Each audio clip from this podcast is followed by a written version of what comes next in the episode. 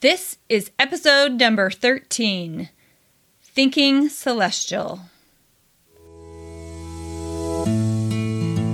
Did you know that you can have a great relationship with your adult children even if you have faith differences? My name is Candice Clark. I'm a mom, a professional certified life coach with advanced certification in faith based coaching, and a member of the Church of Jesus Christ of Latter day Saints. If you're willing to make more room for difference in your family and your church, I can show you how. Let's go. Hi, everyone. Today we're going to dive right back into thoughts again. Awareness of what we're thinking and what we're creating in our lives with those thoughts can change your life in powerful ways. I've talked in an earlier episode called Life Eternal about thoughts being neither true nor untrue. My thoughts are sentences in my brain. Sometimes I'm asked to give a talk at church, so I assemble sentences to share with other people in sacrament meeting. These sentences are also thoughts, things I think and believe. I think my thoughts are true, or at least I did when I said them in sacrament meeting, but not everyone would agree with me. Let's take the sentence Jesus Christ is the Savior of the world. That, for example, is a thought that I happen to believe is true, but it isn't a fact in the verifiable sense. It isn't measurable in the way the temperature outside is measurable on a thermometer that everyone agrees provides useful information in either degrees Fahrenheit or Celsius. And it's okay with me if someone else doesn't believe that thought. It isn't a problem.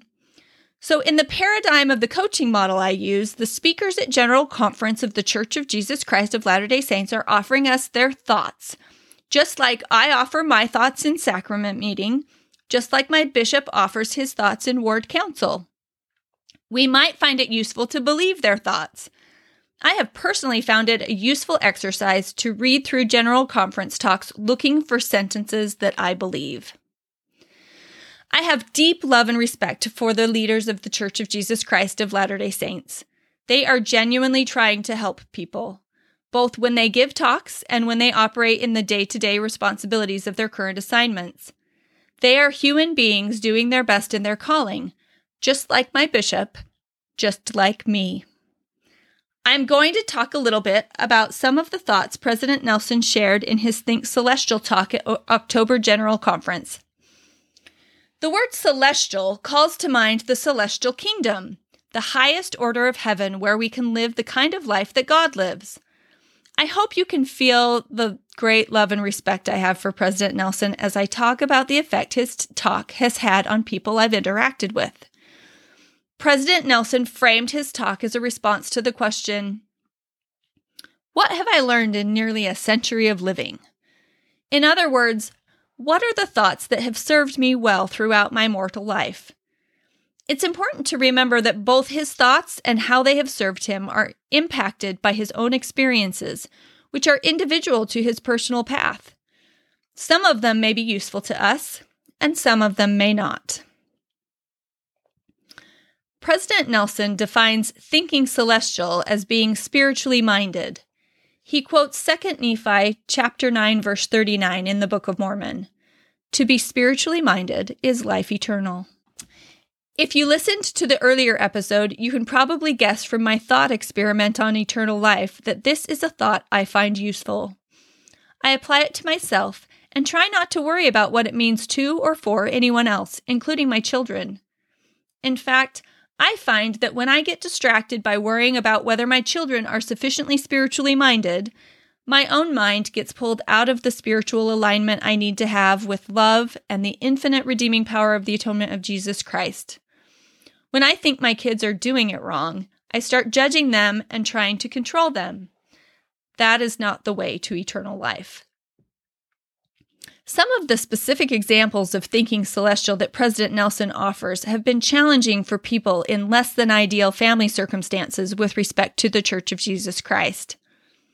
For example, some people in mis- mixed faith families are using against each other his general counsel that we should, quote, never take counsel from those who do not believe, end quote. I imagine President Nelson had in mind specific moments in his life where he was offered counsel from someone who may have been some kind of expert, but was not a person of shared faith. We don't know. He didn't say. But it's likely he had a thought model that looked something like this Circumstance. Person says words. President Nelson's thought about that might have been this person does not know what's best for me. And that might have created a feeling of self trust in him, which resulted in the actions that he would make his own decision, disregard the person's counsel, and move forward with faith in God that things will work out. The result of that is that he reinforces his ability to discern what's best for himself through personal revelation from God. That sounds like a thought model we might want to emulate in our own lives. Nothing wrong with that. It's fabulous to have self confidence and trust in God such that we don't subordinate our own judgment to someone who isn't the expert on our personal lives and faith.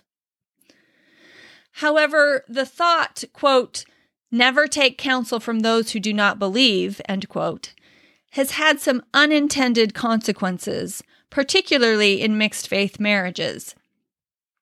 For example, after hearing this talk, a husband told his wife she can no longer counsel their children outside of his presence because she doesn't share his religious beliefs. Here's what that thought model might look like for this husband, complete with the thought error my wife can't be trusted.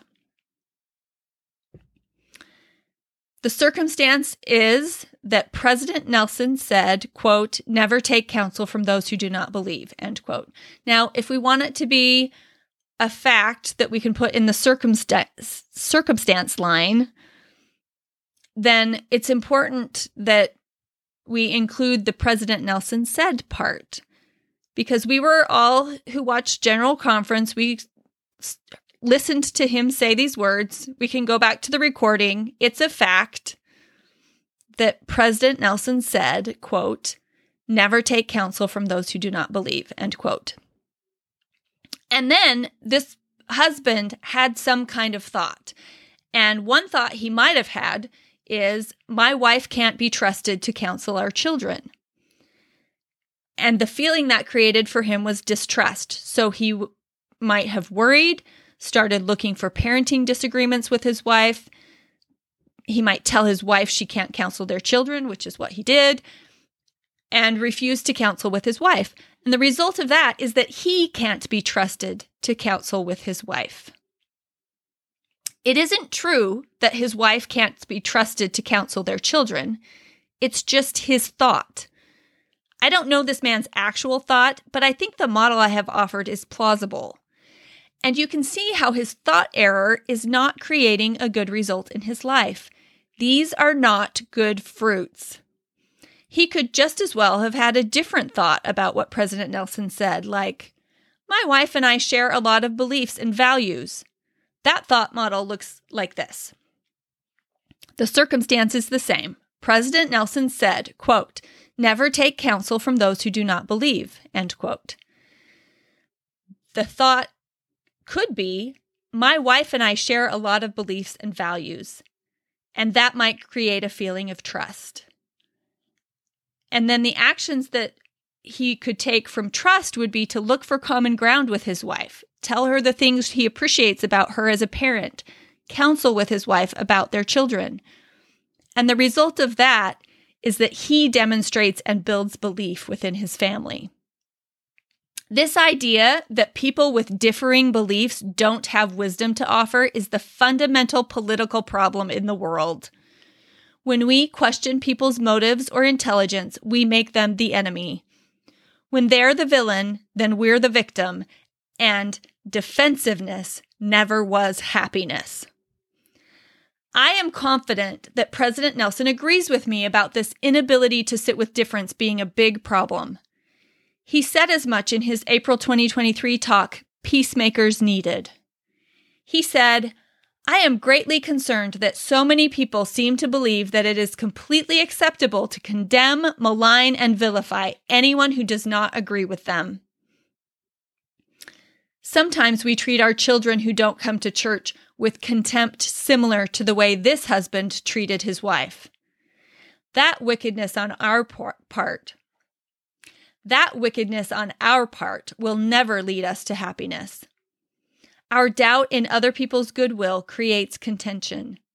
When we insist we're right, we make them wrong. It's all heroes and villains instead of good people with sincere differences of opinion. On the other hand, when we believe in the goodness of people and the sincerity of their point of view, we are well on our way toward finding a way forward where there's room for all of us to be here, beliefs intact, differing experiences accounted for. That's work we need to do for our own peace as well as for our children. I don't think President Nelson ever intended for us to stop listening to people with different beliefs than we hold. There are many people outside of the Church of Jesus Christ of Latter day Saints who have positively impacted my life with their wisdom and understanding, whether or not they believe in God. I just make sure that I am not allowing anyone inside or outside of the Church of Jesus Christ to override my own internal compass, my connection to the Holy Ghost, where I receive personal revelation and wisdom from God about how I want to proceed in my own life how I want to behave, and who I want to become. I remember trying as a child to make sense of how people in the same family can be in different degrees of glory when the highest or celestial glory is supposed to be the place where families are, quote, together forever. I can imagine that a lot of parents with kids not coming to church felt similar confusion or pain or worry when President Nelson asked us, So, my dear brothers and sisters, how and where and with whom do you want to live forever? You get to choose. We can be inclined to think that our children who don't come to church are choosing not to live with us forever. That thought creates challenging emotions for us. I've already shared something of how I think about this for myself. I have simply decided not to despair. I have decided that there is a lot we still don't know about the eternities, and that there is a lot that I still don't know about my children. They are each on their own individual journey under the watchful eye of perfectly loving heavenly parents. That decision to trust in the infinite power of the atonement of Jesus Christ is one of the choices I make today that will determine my experience now and how much I grow here in mortality. My choices impact my capacity to be more loving, as our heavenly parents are perfectly loving.